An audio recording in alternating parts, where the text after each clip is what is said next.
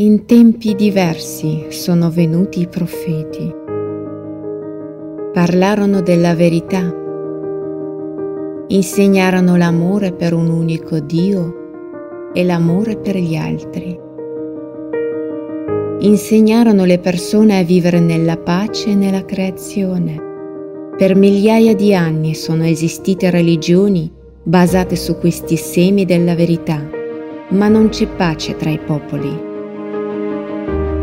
L'umanità lotta per gli epiteti di uno solo Dio, vivendo una crisi spirituale. Siamo divisi e viviamo con il principio del nostro e dell'estraneo.